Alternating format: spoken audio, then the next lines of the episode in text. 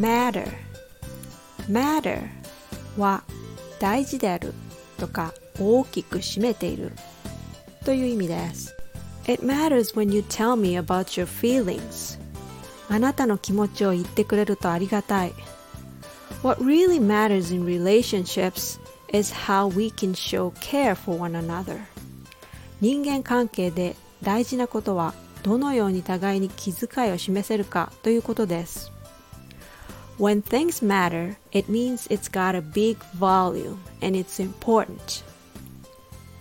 What matters to you is what occupies a big space in your mind and heart.